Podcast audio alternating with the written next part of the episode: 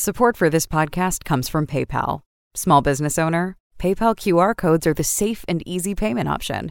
It's all the security PayPal is known for online, in person. Cash only, QR codes allow you to accept credit or debit with everyday low fees. No additional hardware or software needed. Use the app to generate your unique QR code. Customers scan your code with their PayPal app to pay you. Learn more at paypal.com slash us slash. This is episode number 42 with our guest, Kenny Weiss. Welcome to the Hidden Entrepreneur Show. My name is Josh Carey. You want in on a little secret? I was in hiding for 40 years. Yeah, I was hiding every part of myself in every situation. And I can tell you one thing hiding sucks. I'm now on a mission to help extraordinary people like yourself rediscover the world around you, connect beautifully with others, and excel tremendously in all you set out to do. Join in. It's the Hidden Entrepreneur Show. Well, hello there. Thank you for joining us and tuning in. Welcome right into the studio. You're tuned into the Hidden Entrepreneur Show. I am your host, Josh Carey. I don't even know where to begin with our guest today. And the reason I say that is simply because everything he is and everything he stands for resonates fully. Have you ever found yourself lying in bed wondering what in the world it all means or how am I going to move through this? Or perhaps worse, like in my case, for forever. Have you read the books, watched the videos, heard the suggestions, and know full well what you should absolutely be doing next? Yet you still feel like something is preventing you and holding you back from taking that action on those very things. What in the world is that about? Well, stick with me here. Dial in on that feeling for a minute. I've been there. I've spent decades there, feeling smart and educated, even motivated. But things around me weren't propelling me forward. I wasn't moving in the direction I hoped I should be moving in. Was it, in part, a fear of failure? I thought so on many levels, but our guest will show quite directly and truthfully and accurately how it's never even about that. It's not about the fear of failure. There is so much here. I can't wait to dig into all of this. Powerful stuff ahead. Our guest today is a coach, a speaker, and an author of the amazing book titled Your Journey to Success How to Accept the Answers You Discover Along the Way. It is for my money, the best dressed in personal development. Please help me welcome Coach Kenny Weiss. How you doing, Kenny? I'm doing really well. Thanks for that, Josh. I appreciate it. My absolute pleasure. I appreciate you. And like I said, so much about what you do, who you are, and what you stand for. I want to just just go right in and start unraveling some of this. Let's start with the book. More specifically, sure. the book title. I love yes your your journey to success but i love the the tagline how to accept the answers you discover along the way. It there's it it's a very provocative tagline um, how to accept the answers. What does that phrase imply about our otherwise perhaps common approach to living? What do we do instead of that? Well that's that's why i wrote the book uh, success books personal growth books the the route they go down i saw a gap in the industry. There's certain things they didn't want to touch or may, i i mean i've read some brilliant people. I think my assumption is they know it but some stuff doesn't sell well. And they want to stay out of those tough areas and that's why you like you were brought up the fear of failure fear of success. And there's a reason for that but nobody addresses it. And so my book just my book the greatness movement everything i do goes like if you've read all the other stuff, this is the next step. What I talk about, I just haven't heard people talk about and it's uh, you know i call it the missing gap. It's when you have this information then you can take all of their brilliant information and actually implement it because they've left out some key components and you're going to have to do it's a massive self-awareness process that a lot of people leave out and that's really the greatness movement the book. It's the ultimate self-awareness process I love that term because um, a few years ago in my life, when I started connecting with people like you and other people, you know, just focusing on, you know, I, I I've always been attracted to and love personal development, personal growth, and when I started talking to people I, I always I, I, always heard that oh you're very self-aware and at first I, I was like I, I had no idea really what that meant but I, I thought I was doing something right. What what is that? What does that mean to be self-aware? Well first thing you have to realize is a lot of people aren't aware that everything we ever do every thought we have is a byproduct of an emotion but we're all success folks everything is about thought. They ignore the emotional aspect. So people aren't aware, and they aren't even aware, two thirds of the population doesn't even have it, they can't register their feelings. If you ask them, how do you feel? They'll say things like, oh, good, bad. Uh, those aren't feelings. Good is a state, it, has nothing to, it's a description. It's not how you feel. They don't even know. And so they don't, they're not self aware enough to recognize that whatever struggle they're going through, personally or professionally, is emotion based because we as a society and culture we don't want to talk about that. Yet if any part of your life is not where your business i know this is an entrepreneur show. If your business isn't working you're kind of wasting your time chasing the next sales gimmick.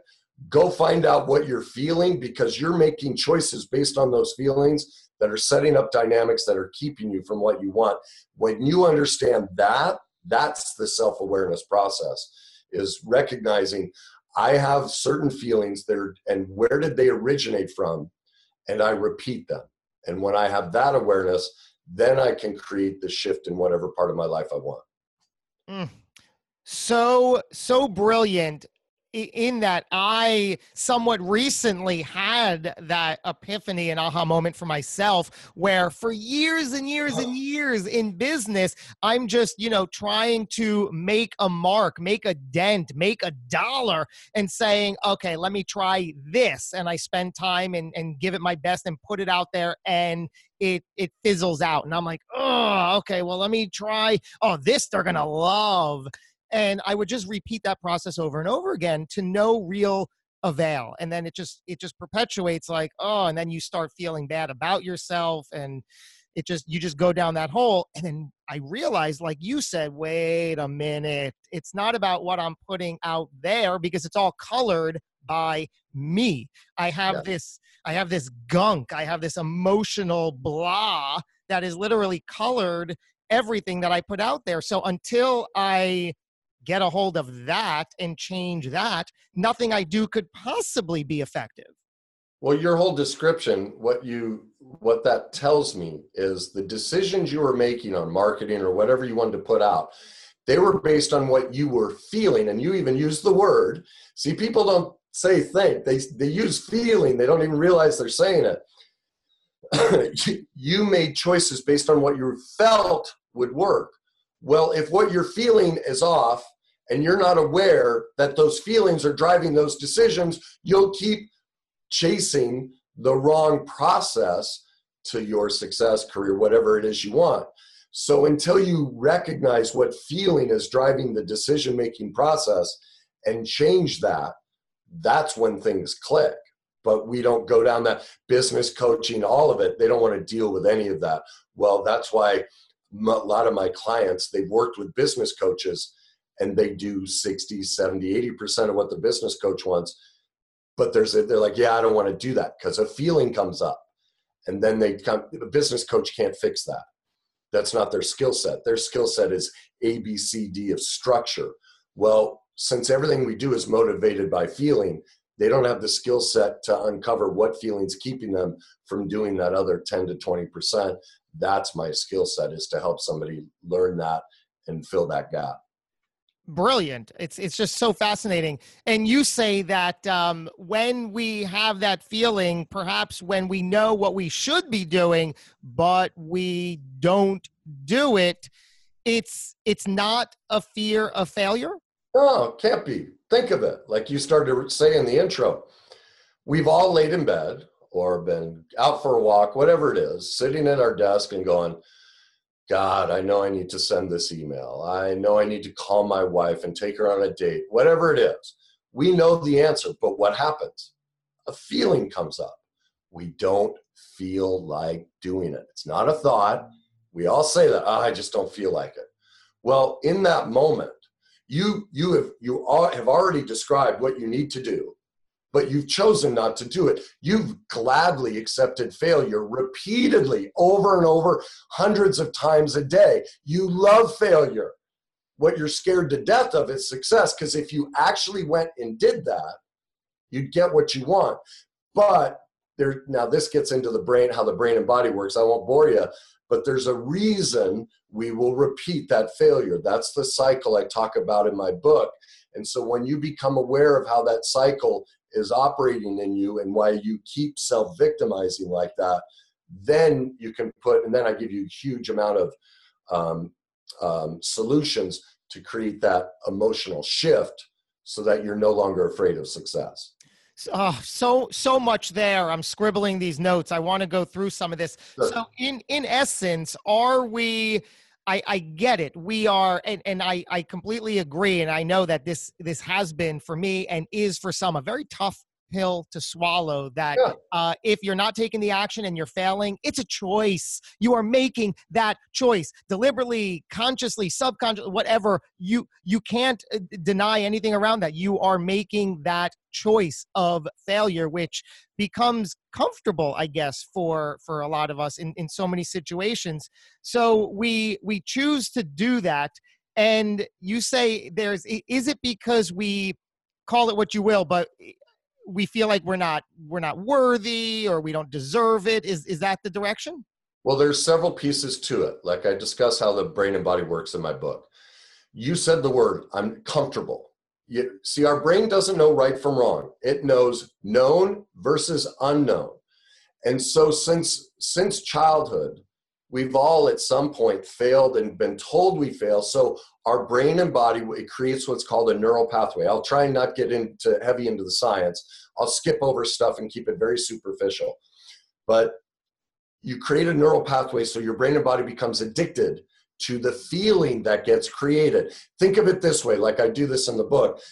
Think of sledding down a hill. Three feet of powder the night before you go out and you get to the top of the hill and you go down. And so when you get to the bottom, you walk back up and you do that same pathway. Well, you go down a couple times, all of a sudden the walls of the powder, if you wanted to turn out of it, you can't. And that's what happens to all of us. We're stuck going that, that neural pathway, repeating it. It feels comfortable. That's why I talk about in the book, you have to relearn your gut feeling because I, there's a difference between a trauma gut and your true authentic gut feeling. Most people's gut feeling that they go with keeps them repeating that comfortable cycle that I talk about in my book. It keeps them stuck on that track because it feels normal, because their brain and body knows this self abuse, this self victimization, this failure, and so it seeks to repeat it. That's why the domestic abuse survivor doesn't leave, because they know even though I get beat up, at least I'm alive. And so they're they're the way our brain and body works chemically keeps us there. And so I teach you how to, one, when you get to the bottom of the hill, recognize what's happening inside you emotionally as you walk back up that hill and why you choose that same path. So once you become self aware of those steps, then you can get to the top and go, oh, I'm going to take two steps to the left. I'm going to carve a new emotional neural pathway. And that's how you get out of that loop chills chilling chilling coach i i just i i just love all of that because i'm i'm living this and and i've been there like you i know your story and we're going to dive into a lot of this I had so many addictions that I'm sure so many of us can relate to. I mean, it's just not one or two. You know, you when you really break it down, you're addicted to a lot of things that are just no good. And I have since been able to consciously like you're saying just carve that new path and it doesn't happen overnight and it doesn't happen just once or twice. It's I, I always say that i'm i'm literally in recovery these days because you are. I was addicted to a lot of bad things in my past and now i'm in recovery and i have to day in and day out consistently indulge in these new effective habits in order to maintain healthy and that's what i'm doing. I love you keep using the phrase self victimizing tell us a little bit what that is. How, how does that show up in our world? Well, there are four stages to the cycle I talk about. Every one of us has been through trauma. It's unavoidable. All right. I mean, I talk about, you know, me at 10 years old waking up to find my mom passed out naked on the toilet. But even a simple story of me reaching into the refrigerator to get grab cottage cheese, my mom goes, No, no, no, that's for the dogs. Well, she used to hide their food, their pills in cottage cheese when they got sick. That's what she meant. But what I heard was if you eat, there's a problem. She's angry at me, right? Mm-hmm. Also, the underlying message is we feed the dogs here first. I starved myself for years. People would say, let's go get some to eat. I'd say, it bores me. So people don't realize a simple comment like that is trauma. Now, I won't get into all of it, but that leads to fear, then shame, and the fourth stage is denial. The self victimizing part is shame. And think of it in that moment when my mom yelled at me, I lost power. I lost my authentic power because my life depends on her. I'm I was young to eat anything. I have to become what she wants, right? For me to eat. So in that moment, I lose my authentic power. So the reason we all choose failure, we all choose to self victimize is what do we get? Power. Think of it. If I have a bad relationship, a bad career, I set up a bad marketing plan, I don't care, pick any of it, and it fails, at least I chose it. Because remember, as a kid, I couldn't. There was nothing I could do about it. It happened to me. And so that's why we pick. I can walk in any room and show you why somebody's picked a relationship, why they're self victimizing this person. I mean, all of it careers, there are law offices that bring me in to pick jury trial. I mean, because I can look, I can just see by the way they sit and everything what they've been through. We live it out in all of our choices friends, hobbies, careers, all of it, because at least now I'm in control of it. And then we go into the fourth stage denial. That's where we project, blame, criticize, all that. That's, I won't get into that. I'm going to stay to answering your question. But the reason we all self victimize is it's our attempt to reconcile when our power was taken from us, whether it was you know sexual abuse, you know what we'd all consider typical abuse, but most people don't recognize. Just as simple being yelled at, things like that creates this cycle. Hmm. Wow. Wow, wow. If you listening do nothing else, rewind those previous two minutes and put it on loop. Wow, that's so much there. So is the is the goal personally to to sort of wake up, quote unquote, and find a new path to replace the self victimization? Yeah. See, what happens in that moment of trauma is we lose our authentic self. I chose to become somebody who would starve himself to keep my mom from yelling at me. That's why I played two pro sports. One was to get back at my older brother. We, we'd play street hockey and he'd say, Get in the net. Well, he was huge. He just hold me by my head and beat the hell out of me. Well, I realized real quick playing street hockey, when I'd stop him, it would piss him off. It was the only way I could get back at him. So I played pro hockey to get back at my older brother. And also, well, I won't get into the other reason. I'll keep it short. But so that was an adapted personality. Same thing with pro golf, all these things. So we adopt these personalities to survive that trauma. Okay? We think it's us. That's why we need to be self aware because once you do the work, you realize wait a minute, I've been doing all of this to self victimize. Who I really am is this over here. That's the two steps to the left and carve a new path down the mm-hmm. the powder the you know the the sled down the hill but you have to recognize wait a minute what brought me to this hill what brought me up to this pathway was all these subtle little things and that's what motivates me I mean, listen to anyone in finance. Why do they do it? They'll tell you some story of how their parents or somebody in their family had money issues. or there was money issues growing up. Like it's so simple. You know, whatever somebody does, when they give you the explanation, they tell you their trauma history that they're reconciling. Now it can work for you or against you. For most people, it's working against them when you have the self awareness process. That's why only 7% of the population for years has been fully satisfied at work because they're self victimizing in their work. They haven't found, it's like there's a chapter in my book, Are You the Hostage or the Hero? They're mostly a hostage to their career because they're reliving the abuse. They're not the hero. And that's what I if you want to find the answer. That's why the book is how to accept the answers along the way. If you want to, they're there. Wow. But because of the cycle, shame and denial, it's a lot of it, it depends where you are in your growth process if you're ready to accept it.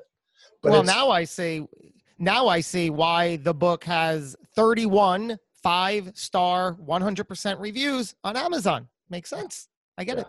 So um, you you've alluded to some of the um, some of the story points. I want to go back and connect sure. all these dots. Wow, take us back, please, to Kenny Weiss prior to Coach Kenny Weiss, way back in the beginning as a young child. I know, uh, uh again, you already painted some of the picture. Start from the beginning. Okay. What was life like? Like, what was life like for you growing up as a young young boy? Well, my parents were 16 and 18 when they were married, 21 and 23 with four kids. All right. Wait, I'm sorry. They were married at 16 and 18, and by the time they were 21 and 23, they had four kids. Yes. Where were yeah. you in the chain there? I was number three. Okay. So, okay, so, fine. Yeah my mom became an alcoholic like think of it she should have done crack and heroin too being that young with four kids yeah the other thing you have to recognize is we don't teach anything about how to be a parent none of us have taken a single class yet you mention it everyone gets defensive and goes oh i know what to do well how you learn from people who didn't take a class either you know we go get training on everything but the real key factors that drive our life the things i teach nobody wants to go near well that's why you're struggling it all boils down to this. So my mom became an alcoholic and my dad was beat to death as a kid. He never hit us, but he was filled with rage. And so at the age of 10, I woke up in the middle of the night to use the bathroom. I opened the door. My mom's passed out naked on the toilet.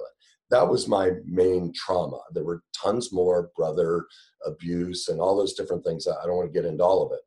But since we don't teach anything about how to overcome this or even talk about it or address it, from there, I adopted these false personas. It's what we all do. I became, I, I well, I became a alcoholic, sex addict, spending addict, sugar addict, tobacco addict, love addict. I went through two horrific divorces, child custody battle, a bankruptcy. I played two pro sports I see now. I never wanted to play. And eventually I contemplated suicide.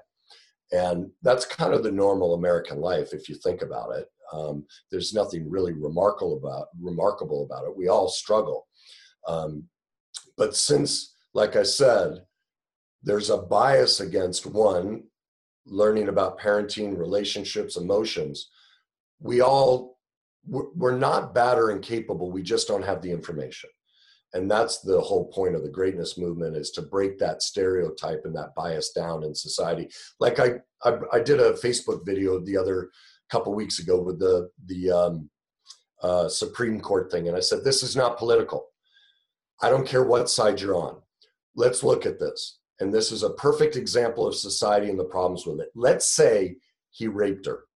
Okay, why? Why did he rape her? Because at some point he was abused and he's acting it out.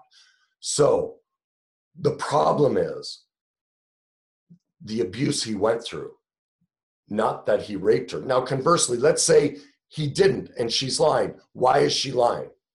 Because of trauma and abuse she went through that's never been dealt with. But see, this is what we do. We're then we spent weeks arguing over the symptom. But if we dealt with the cause 36 years ago and it was socially acceptable to address the trauma that either one of them had been through, whichever side you pick, we would have never been in this position. That's the whole point of what I'm doing is could you imagine what it would have saved the country to not have gone through that fight if we'd have actually dealt with the real issue? That both have been through trauma that hasn't been addressed. And this is how it plays out. That's what we need to get to as a society. And if you want to succeed, at anything, or as I call it, if you want to walk in your greatness, that's the pathway out. There's no other way. None. You can succeed and have the corner office and all that, but why are all the celebrities committing suicide who've achieved it all? Because they haven't dealt with it. They don't have the skills and self awareness. That's why when people, quote, succeed and get all the money and everything, they're miserable because they haven't reconciled. They used the trauma, just like me, the trauma and everything. It's the shame portion, it's self hatred that we use to fuel ourselves to become successful to try and fill that hole. And once we get it, we're left bankrupt because we've used the wrong fuel source. It's self victimizing, it's self loathing, it's not self empowering. But no one's taught us how to do that. So, so darn true. Thinking about my darkest times, you know, many of them staring at that ceiling, and I, I know you uh, similar. You just, you know, should I end it? Is that is that the better uh, direction to go? Even in those those moments when you're just, oh, you just feel so terrible. Like we said earlier, there is a level of comfort, I suppose, because it's familiar, right? It's crazy because of the feeling. Think of it when you're laying there, you know that feeling. You've been feeling it for years. You also know, as a see, our brain is an organism looking to survive. It knows, look, I'm 20, 30, 40, 50 years old. I'm still here. We also know the process. Again, it's the sled on the hill. We know we've been here. We know after a couple days or weeks, it's going to change a little and we're going to go right back on that cycle. I'm familiar with it. I know it. But, and see, this is what people don't realize because we don't teach this. The mere suggestion of doing something new, because every, like I know this, people listening to the show, some have already left the show because I've triggered their amygdala. What people don't realize is every bit of information that comes in comes through the backside of their brain, their thalamus. You feel emotionally before you ever get to thought. If we see, touch, smell, hear anything new, our amygdala fires. That's our fear center. It goes, whoa, this is a danger. And that's why we don't change. People listening to me will be shutting me off, going into denial, going, No, I don't know this. I've never heard this. He's wrong. He's crazy. I don't want to hear it. And that keeps them repeating. They never, because when our amygdala fires, we can't get into the front part of our brain, which is where we think and do reason and make decisions. So we stay in the emotional portion of our brain, and that's what keeps us repeating it. So I know that people have to hear what I say repeatedly before they'll ever even consider a change. I have to get their amygdala to calm down enough to go, oh, I've heard this before. This is safe. And they'll start creating the new neural pathway to get to the front part of their brain and change. The sled, a new little path down the sled. Um, I love that you used the T word, trigger. Uh, it's so true. A lot of what you say, I say, what people say in life will will have a trigger. Talk to me about triggers. Well, it's um, it's fascinating because when you realize how all this stuff works, it's it's so simple. Like I say, when I get into deeper topics on on well, my topics are always deep on my podcast but I can predict uh, my my show. I'll say, "Watch, I'm about to tell you what the answer is," and the viewership's going to drop, and it'll just go like everyone leaves. They don't want to hear it because that trigger. What we're triggering, what's happening is we are reliving the trauma we experienced. That's what's happening to all of us. It's a reminder, and we have the exact same feeling reaction. That's why we repeat the self abuse because our our brain and body becomes addicted. Like you were, you're wearing a black shirt. That's an addiction. You not shaving, that's an addiction. And what people don't realize is everything you do is an emotional addiction. You, your, you, the cells of your body get used to it and they send a signal. So don't get hung up on the word addiction because whatever you do in your life is that. But because that trauma created such an intense chemical reaction, you seek to repeat it. That's why the self awareness process is so important. So you can see what it is and decide is this working for me or against me? Some of it, like some of my skill set, is a direct outcome of the trauma I've been through. Parts of it are a blessing, other parts of it are terribly destructive. But you have to do the journey to success to find the difference between the two. You you've been through all of those addictions you've pointed out. My goodness even just even just that one moment 10 years old and uh, walking in on your naked mother i i who could imagine? Uh, and then you you went into sports. How self-aware. Wonderful to be able to now see oh i went in for these reasons. Um, talk to me about um, athletes in general and uh, their role of self-victimization well, it's really funny. I have a newspaper article in my room. My older brother played pro hockey too, and it's just before we both turned pro. And the title says Sibling Rivalry Led to Ice Proficiency, something like that. And in the first two paragraphs, even at 20 some years old, I describe that I became a goalie to get back at my brother. I describe the trauma I went through. Listen to any football player, any sport you want. And when they talk to them why they love the sport so much, listen to the feelings they share. They're telling you the trauma they went through and what they're trying to reconcile.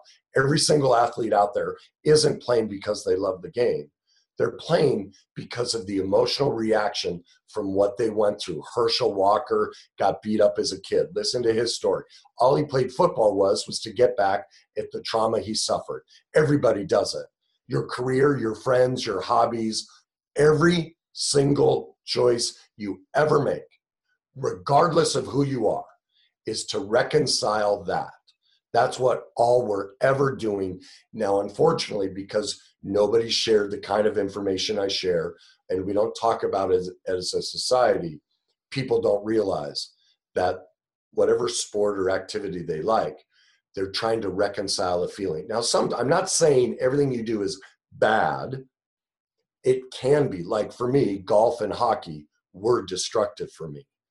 But it may not be for everybody. It may be the answer but that's what they're doing but you have to do the work to find out if it's working for you or against you can you repeat can you repeat and expand a little bit i love that statement that everything we do every choice we make is a reconciliation of a past trauma Explain yeah. that. Give an example. I, I, I, I just want to go down that path for a minute.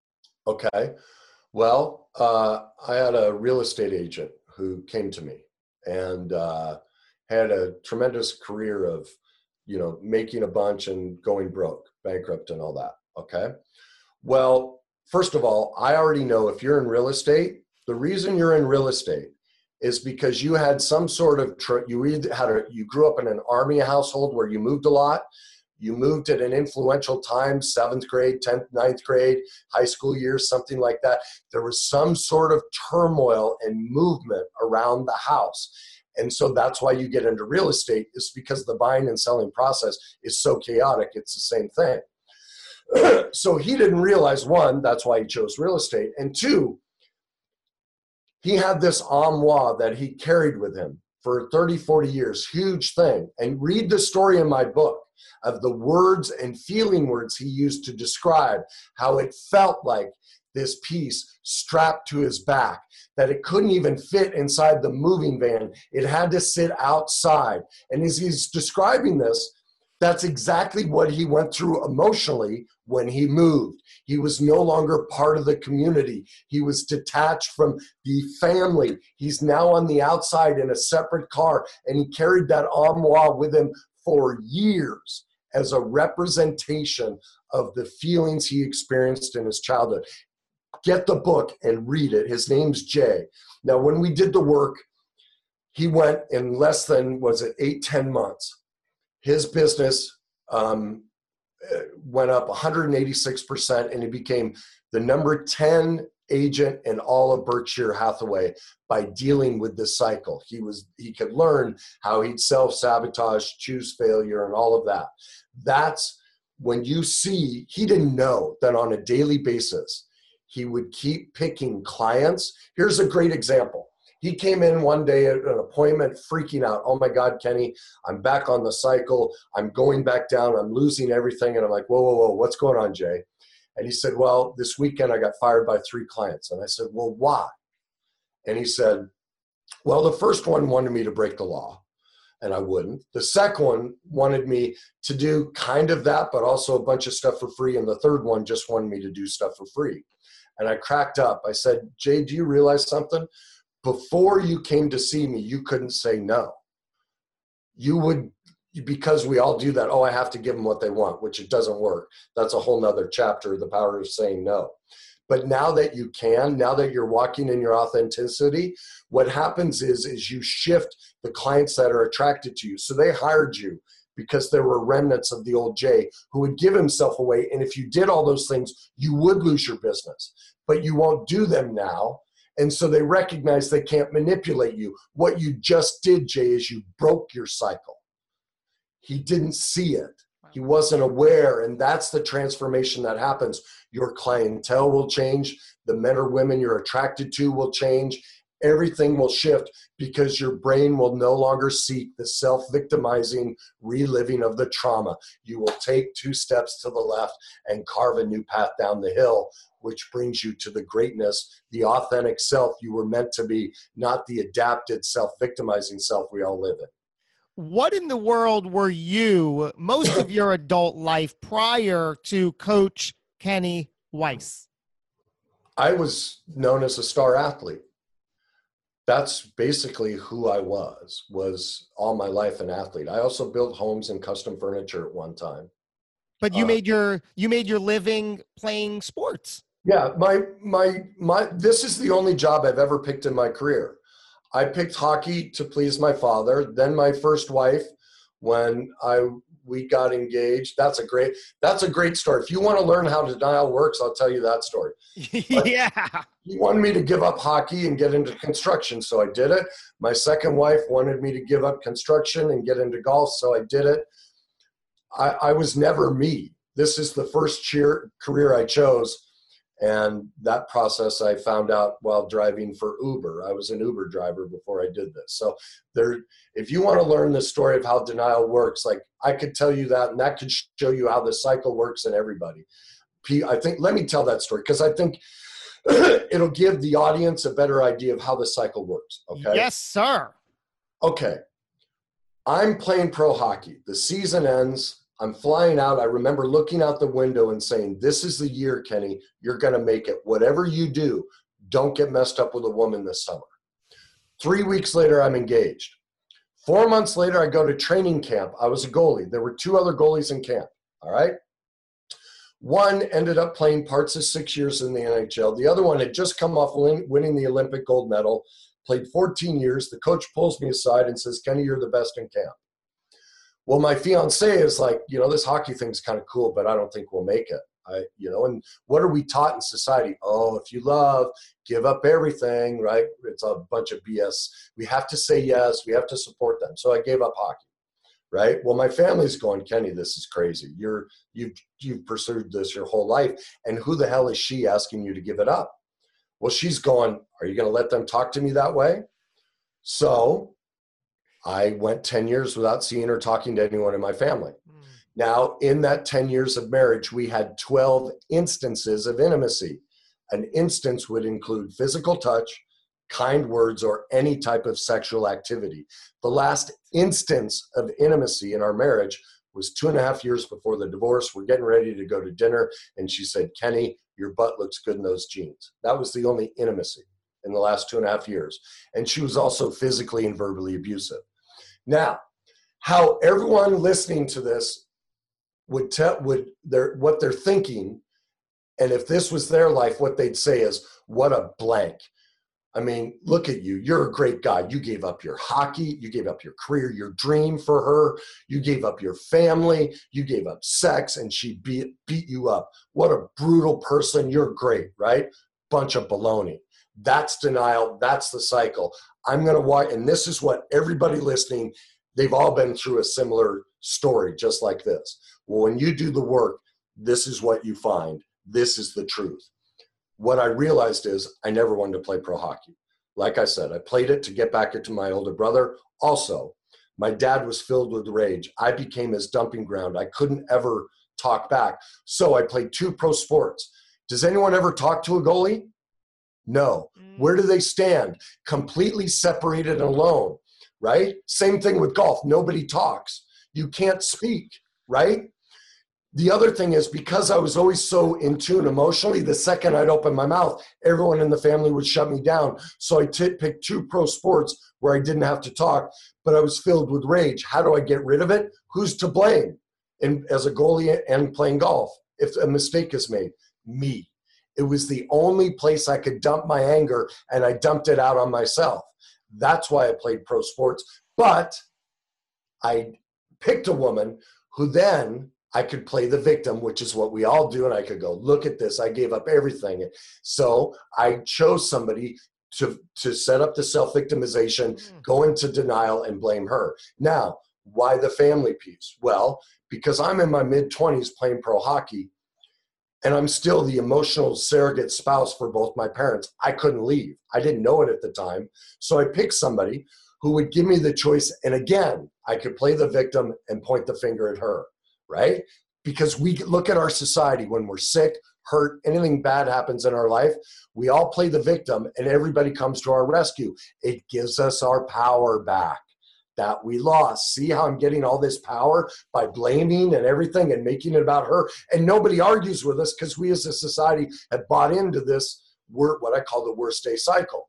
Now, why did I pick someone who, because of her own trauma, couldn't be sexual? Well, because at 10 years old, finding my mom passed out naked, sex freaked me out. Now, earlier when I was younger, I slept with everyone and everything. But now I was sober, I couldn't be sexual. It scared the hell out of me. So I picked somebody who couldn't be as well, and I could then, again, play the victim and blame her. Per, like it's brilliant. Finally, while I would never condone abuse, we all choose it. Everybody. I'm part of the Me Too generation, and every one of us chooses it and sets it up. Think of it. Now I see because subconsciously I realized how manipulative and awful I was being to her. I needed someone who would not only tell me what a piece of you know what I was, she'd make me feel it. Mm. That's why I picked it. So when you get into that, like when I saw that, like I adore my first wife. Like literally, I care about her. I never cared about her she is the most beautiful one of the most beautiful women in my life because look at what she taught me about me. She never failed me. Based on who i was at the time she loved me perfectly because i set those were all choices i made. I set it up. Like where did she fail me? She was perfect for me. That's the freedom you get when you go through the greatness movement process. Everything i talk about you get into reality and you get to forgive yourself that my god I manipulated the hell out of her to treat me this way. But now that I see it, I can forgive me. And that's what allows me to forgive her because I don't have to hold resentment. Now she still, she hasn't done the work. She still fires, tries to fire me up. And I think it's adorable. 15 years later, she still is trying to love me. Like, how lucky am I that she still wants to love me? She just doesn't recognize I've grown. I don't need to be loved that way anymore. But it doesn't even affect me. I think it's adorable when she does her stuff. So it's mm. that's that's what you will all find. But I know right now there are a lot of people going, "Oh, I don't want to learn that about myself." Mm-hmm, mm-hmm. Well, that's why you're not succeeding. That's why when you lay in bed and you choose failure, you need to go do that work, and that's the pathway out. If you want to walk in your greatness. Whew. So, what is the what is that first step for somebody who's listening that says, Oh, yeah, that's me. That's all me. I'm there. I am so deep in that world. And they haven't tuned out and they say, uh, Yeah, I'm ready for this. Obviously, they have to be ready. They have to want it. They have to see it. But what is the actual first step for them to move in that direction that you did? Yeah, it's you have to go become an expert in your trauma you you go like when I walked into my counselor's office. I mean, I've been studying psychology and everything uh, because I was fascinated since I was a kid. But after the first marriage, I wanted to see a therapist because I knew something was wrong with me if I picked all that. And his first question was, "Kenny, what are you doing here?" And I said, I told him the story, and I said, "I don't know how to be a man. I I need to learn." And he said, "Kenny, when I was in your shoes, I went and became an expert, and that clicked." He he would suggest a book or go, well, I read this. I'd have it read. The point is, as I went and became an expert in my dysfunction and why I was choosing this. So, whether you buy my book, whether you go to the greatness movement and join one of the groups, whatever it is, I don't care. Get started. And like in my book, I recommend tons of books that are part of the process, like the best books for the self awareness process that to really find the answers. Because there are a lot of books out there, and most of them stay in what I call the superficial buzzwords. They won't give you, they're selling you, but they're not giving you the pathway out. Mine goes, as you can tell by what I talk about, incredibly deep and and makes you see yourself and then i recommend several so that's the first step is if you can afford it hire somebody to help you see it um, but go become an expert and get and and just like you're committed to the career or whatever it is in your life you need that kind of dedication to it and and it'll come you you will work through it. What exactly is the worst day cycle? Okay. I, I I'm kind of kicking myself that I chose that because it, I mean it describes it well, but because I tell the story of finding my mom, some people come up to me and go, "I never had a big event like that." Now I describe in the book, you know, it's not always this massive event, but because the story is so profound, it it registers emotionally with people.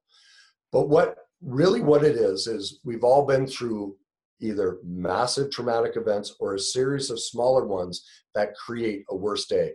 Think of this. I do this in speeches.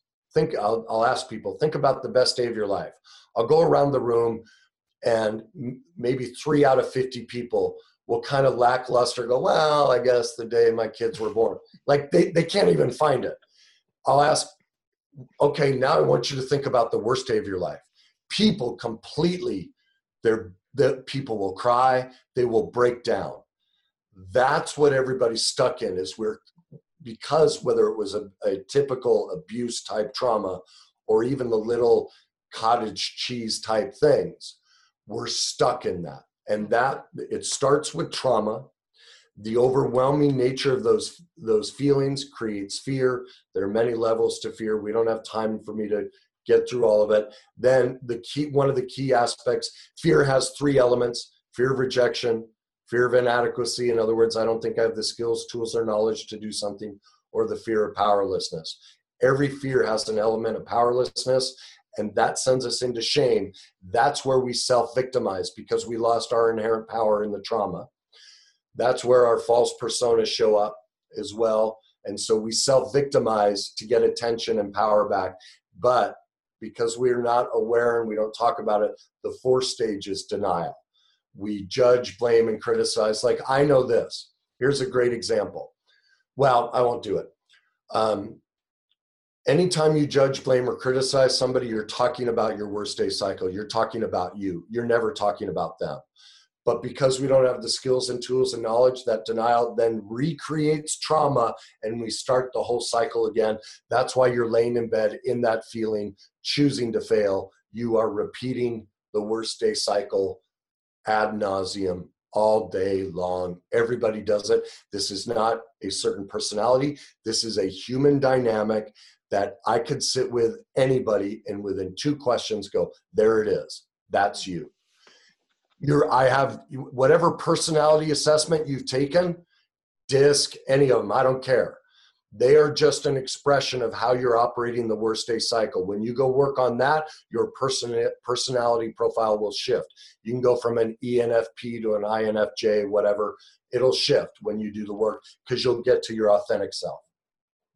My goodness, I can't believe where you've come from, who you are today. Speaking of who you are today, what are one or two or three daily habits that you absolutely do to keep you laser focused and on track? It the process to this, there's a lot of steps to it, but it like, you know, I had a greatness group meeting last night and you know, they're just small intimate groups, 8 to 10 people. And we're in the denial portion, which is very difficult because you see you really see parts of yourself you're like, "Oh my god, I didn't know that was me." And some people you know the natural remember how the brain works they want to pull away and i said look if you choose to do nothing in this program you do two things One, you do the affirmations that I talk about. Now, everyone's heard, oh, affirmations are cheesy, and but the key with an affirmation is it's not the words or the thought, it's the feeling. Like I I joke around, but it's true. Like I wake up every morning, I've been stuck for two years. I look down, I go, God, I love my feet. Like I have gorgeous feet. Like I just do. Like I don't care what it is your eyes, your intellect, it doesn't matter. But something like you can tell when I say it, like I really believe I have great feet. What we need to shift out of the cycle is to create a new emotional neur- neural pathway that's not self victimizing, it's self empowering. So you don't just say them, you write them down because it creates a chemical reaction. So wake up every day, write down three things you love about yourself. If you if there are parts of yourself you don't like, back it off and say, I'm willing. I'm willing to like my body. Say you're fat, you feel you're fat. That backs it off enough and gives your brain permission to start accepting yourself. Then at the end of each day, write down three things you accomplished. Most of us go to bed going, I suck. Well, you got up, you took a shower, you fed yourself, you're to have a long list. That's to start creating it. So that's that's central every day to do that. The other thing, the most powerful thing you can ever do is mirror work. I guarantee I would be shocked. I don't know how big your viewership is, but I don't care. From 1 to 10,000 people listening, there's probably one person who could actually look themselves in the mirror and say they love themselves. Most people can't even look themselves directly in the mirror. And I talk in the book the concept there was a doctor for amputees, how they have phantom pain. They're still, they've lost their arm, but their brain, they're in excruciating pain. And he developed something called a mirror box where they put their attached arm in it it creates a mirror image and their brain would form a neural, neural pathway almost immediately. The pain would go away because the brain would go, oh, our arm's back? Wow. And that's what mirror work does. It bypasses that trauma loop you're stuck in. And when you do the affirmations and everything, you you can literally instantly. Let me tell you a quick story. I know we're getting close to it. But when I started doing mirror work, I started with I love myself. I love myself. And you have to look directly in your eyes. And if you can't look in your, if you can't even look yourself into the eyes, that's how important this is to you. You need to do this. That's what's keeping you in your worst day cycle. Do this if you do nothing else. I was able, because I've done a lot of self esteem work, I could easily say I love myself. Well, here's how the mirror works. After about two weeks, out of the blue, I just heard, What about Kenny? Like inside, I heard my head say, What about Kenny? And I went, Oh, I love you, Kenny. And I freaked out. Like I stepped back. I said it three times and I'm like, I heard a voice. Like it was like weird. Like, you know, you hear stories of God like stuff. I'm like, this is creepy. What I realized was I heard my mom's voice. See, my mom, when she was drunk, the way she overattached to me is she'd come up to me. She'd be in a walking coma, basically, and she'd be staggering hmm. SBK, if I want drink, will, will you just say you love me? That's what I was replaying. So anytime a woman or somebody said they love me, I heard my mom's voice. I couldn't hear them. I couldn't accept it. It took me about 10 days before I could finally hear my own voice say, Kenny, I love you. And that's what the mirror does it uncovers those neural pathways of trauma that we didn't even know were there. And that's if you do nothing in this process, do the affirmations in the morning and night and do mirror work because the way the process works, as your self esteem rises, your denial drops and you'll be willing. That's what gives you the open pathway to be willing to do the work. So do the self esteem work if you do nothing else. Mm. Eventually, you'll do the rest of the process if you do that. So spectacular. What mantra do you live by today? Um,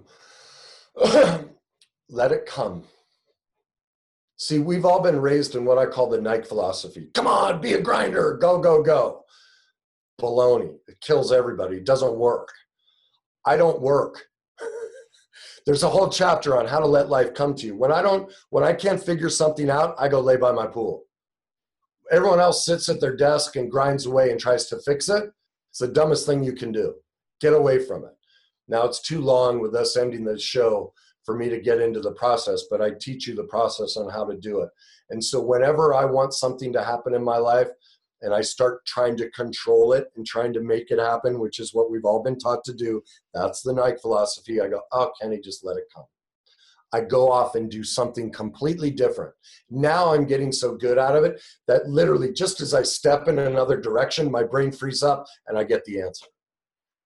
So that's that's a it's too long of an explanation with the show ending, but it's in the book and and wow that that the Nike philosophy of being a grinder, the Gary sorry Gary Vaynerchuk, what he promotes doesn't work. It destroys people because it's it's anger based. Because think of it, what happens on those days? You can't just do it. What do you do to yourself? You destroy yourself, and so you use self hatred. Come on, you piece of blank. Come on, you got to do this. Well, that's what destroys you. That's the cycle. And I teach the other way. It's hmm when you walk in that, you gain your greatness, not that self hatred. Do you believe that everything happens for a reason? Well, you choose it, yes. Yeah, I, nothing just happens spontaneously. Like I, er, I hate the word accident. Everyone says, "Oh, it's an accident. I got in a car accident." Really? So, how long have you been working at that job? Five years. Okay. Do you take that same pathway home every day? Yes. Okay. So um, let's see, 25 times five. So you've, what is that? Uh, a couple thousand times you've driven that same pathway. Where's the accident? You've put yourself in a position over 2,000 times to be in that exact spot to get hit by a car. Tell me where the accident is. You chose it. You leave at a certain time. Why? What's going on in your life? What are you feeling? What? Are, who are you?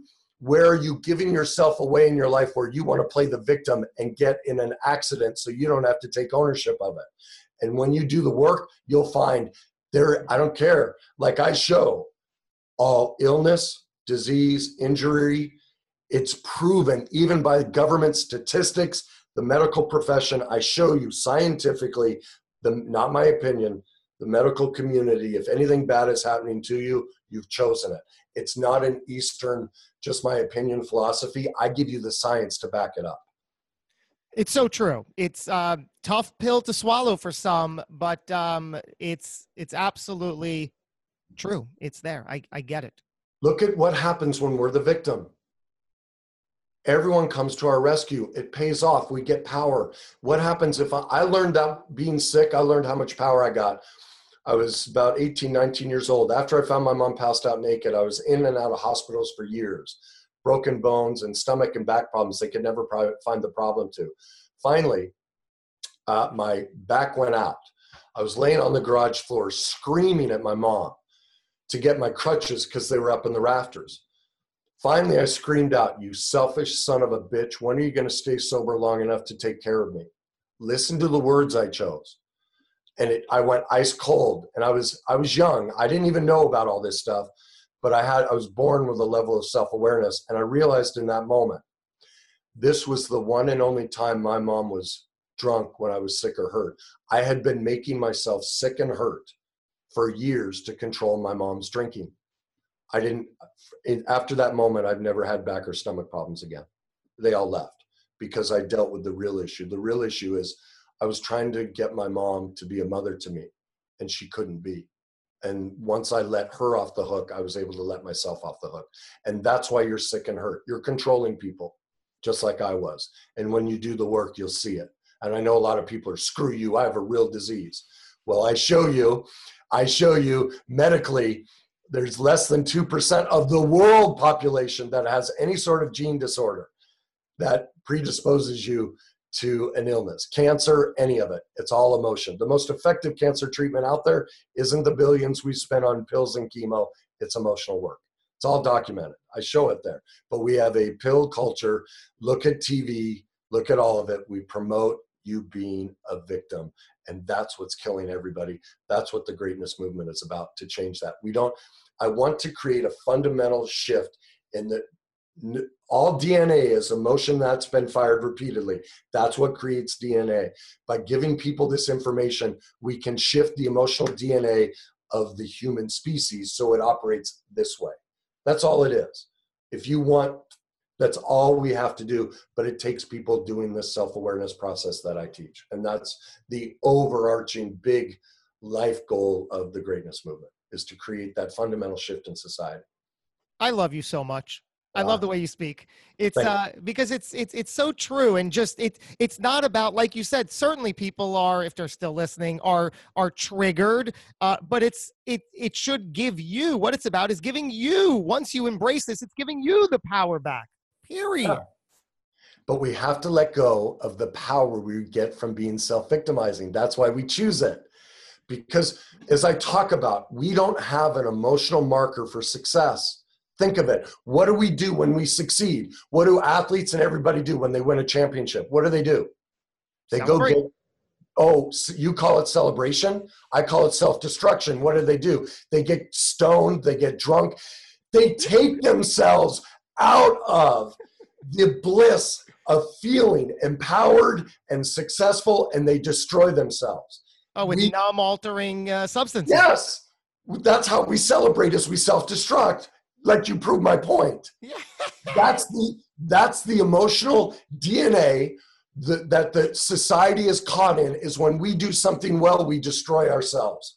Instead of living in, we don't like because we don't have that neural pathway mm. that's cemented in us of walking in our greatness. What we have is self victimization. And so, even when we quote succeed, we all take ourselves out of it and choose failure. Every one of us. Wow. That's what I'm trying to teach is you don't have to live that way. You don't have to celebrate in a way that destroys you. Wow. Talk to me about this side of it. Are you spiritual or religious in any ways? You know, I went through a period that um, after my first divorce where I went to church a lot. I would never call myself religious, but spiritual. But as I did the work um, you know, after my second divorce, coming out of the suicide, you know, I was contemplating suicide, and I put, I finally put the full pieces of this together. I kind of had an epiphany, and I was in an airport, and I don't know, I'd done some research on God and the devil just before I left, and I was sitting there waiting for my plane, and I went, "Oh my God." Okay, if you believe in any God, whichever one it is, I don't care. What's the basic premise? That it, he, she is perfect, right? Well, in every religion, there's a counterbalance. There's a devil, right? Okay? There's, there's, I'll just keep it in Christianity. God's perfect, right? The devil is bad, right? Well, who made the devil? Because God makes everything, right? God did. So what's the devil? The devil is God's darkness. The devil is God's worst day cycle. The devil is God's self victimization. The reconciliation of all spirituality is when God and the devil when they reconcile. And so what my book is is I don't talk anything spiritual, but it is it's a reconciliation spiritually of the darkness that we all have that pain and trauma we don't want to deal with. And when you become an expert in it, when you become the expert in the devil in you, you come together. And that's the essence of God. God is in, what does the Bible say? God is in all of us at all times unless we push it away. What does that mean? When we're not walking in our greatness, when we're in our self victimizing devil, we are detached from ourselves and God. When you go do the work and you reconcile, like I, I, I have a chapter in the book called The Day I Saw My Darkness. It's when I saw how absolutely manipulative and narcissistic and ugly I am. That was the day I got set free. That was the day, that and one other thing with my father is when I was able to see how to live in my greatness and out of my self victimization, out of the devil. And so it's, if you look at, if you do the work, and it's tough because of denial, it takes a while to see it but you'll see the process I'm teaching is a biblical process. It's it is. It, but I just don't use those terms. But it is how God Himself or herself, whatever you believe in, is reconciling it in the Bible as well. What do you believe happens when it's all over? When our time here on earth comes to an end? I have absolutely no clue. Like literally, I don't know. And I don't think about it because I don't I don't obsess about death. I'm just here and it'll be what it's supposed to be. I guess, I, and I, I, honestly, I think there's a piece of me that needs to grow more. That's not ready to like. At some point, I'll probably investigate that, but I probably haven't grown enough to tackle that, and that's why I don't really think about it. I, I probably have a life experience waiting for me, as I've learned no matter what you do, their life experience is waiting for you. And once I have that life experience, kind of like this God devil discussion, um, that was born out of life experiences. And so, because I've never really contemplated what comes after, there's probably a life experience waiting for me so I can contemplate it. And it just hasn't happened yet because mm. it's not something I ever really think about. What a great answer. I will leave you with this final question. Coach yeah. Kenny Weiss, how would you like to be remembered? I would like to be remembered as somebody who started a movement to fundamentally shift society. That at some point I'm a footnote because the whole design of the greatness movement is right now it's centered on me. I'm the one talking about all this. But as the groups come, they start their own groups and this becomes a fundamental shift in society so we don't destroy ourselves but we walk on our greatness. So at some point i'd like to i would love i, I don't need the personal recognition. Like i don't need that anymore. When i was playing sports i needed it. Like but that would be at least for my kids or grandkids way down the line they're like yeah that whole greatness movement the way we all live that started way back there when he found his darkness and all this stuff. That that would be the legacy, I, or the way I'd like to be remembered. The one who created a fundamental shift in society, like we've never seen. Mm, I I am just I I'm just in awe of this dialogue. I thank, I thank you. Yes, thank you for for showing up. Before we part ways, give us a brief overview. Um, what is the greatness movement, and how how would I become a part of it? What does that mean to be a part of it? Yeah, the greatness movement is really the ultimate self awareness process. All right, and as I discussed, we've all been through pain, and it's learning how that pain is keeping us from self awareness. And we focus on five basic things self awareness, personal development, communication, relationships, and leadership. The process of the greatness movement creates all of those because all of those things change, and you, that's what creates your greatness. Now, uh, you know, I do events like we have an event coming here November 15th in Arizona, and it's a series called Healing the Hurt. We're focusing on fear, um, depression, anxiety, and stress, um, and how those show up. And it's highly, it's not so much about, okay, here's the diagnosis. It's highly, highly process oriented. Here's the way out of those. Um, and then next, starting next year, we'll do an eight-part series throughout the year, every six weeks or so, on different aspects of the greatness movement. But the movement itself, I do small groups, eight to ten people. All right, it's intimate. I I while I would never tell anyone not to go to Tony Robbins or Landmark, PSI, any of the other kind of things out there, they're wonderful. You learn great things, but it's a sales job. You will not turn your life around in a three day adrenaline packed weekend. You'll learn some things. You will definitely come out feeling amazing, but after 70 to 24 to 72 hours, the adrenaline will wear off and you'll be, for the most part, right back where you started. Change takes time. So we meet once a month it's a 12 month course because you need time for your brain and body to change. Um, I set up private Facebook groups. So I videotape the meeting so you can go back and watch it. You build community within that group for the intimacy and growth together.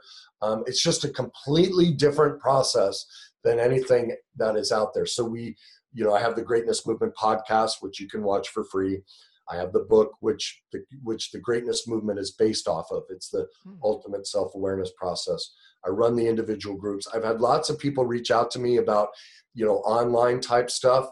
The difficulty has been time zones, coordinating, getting people from three different time zones that you could pick a day and time. So if there's a group of people in a time zone, I'd be happy to do the exact same thing online for them that can't be here in Arizona. Um, so we do that. And then there are the events. So it's all about spreading the message and getting people this information so we can create that shift. And then they can go teach it to others. Well, isn't the isn't the greatness movement the 12 month process is isn't that an online thing? Yeah, well, right now I have like I have a list of people asking for it, but it's been through three different time zones. It's like, well, I can do 7 p.m. Pacific, well, that's 10 p.m. Eastern. I can't do that. I can do 7 p.m. Eastern. So I need eight to 10 people in a consistent time zone. Mm. You know, that's why it hasn't gone that. And, um, you know, we, I will say, you know, the, the whole, when I, when I was coming out of the suicide, I went back into my office when I realized I couldn't do it. And I wrote down, I want to come up with a process, a, pro, a protocol that nobody else has discovered that'll fundamentally change society. So the first two years here was the book and the protocol. The greatness movement really just got launched four four months ago. So I'm just in the beginning process of now doing the fundamental shift in society part. And so I have to admit there's a weakness in being able to reach outside of a local market. That's what we're building now is that ability, the platform and some of it is more people need to know about it and um, but yes the idea is that you won't have to fly here to arizona to do it um, you know that we will have the online courses we're developing all of that so i just need more people in a consistent time zone to get a group started there and it's only the cost is $99 a month like if you i mean like that's dirt cheap yeah. everyone can afford that how many times you going to starbucks you know yeah. so well, this is, like I said, extraordinary. My new favorite person. Thank you so much, Coach Kenny Weiss, for for opening up, for sharing your stuff. Magnificent. I am uh, I'm an absolute fan. Thank you, thank you. Yeah, I I really appreciate the opportunity to share what I'm trying to do and reach people and um, thank you for that. And and the thorough research on me as well and the questioning so I can you know try and communicate the message we're doing. So thank you for all the efforts you put in. I really appreciate it Likewise, sir, uh, we're going to link to all the relevant pieces to this uh, incredible puzzle uh, in and around this episode. So there you go. Uh, hopefully, you found something that you can embrace and put into action and make good things happen. Thank you so much for tuning in, for listening, for doing you, and for being you. Until we meet again, go get them.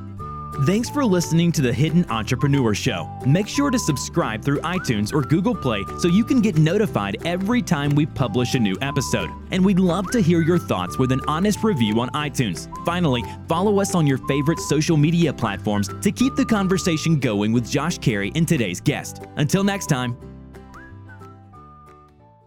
This podcast is a part of the C Suite Radio Network. For more top business podcasts, visit c-suiteradio.com.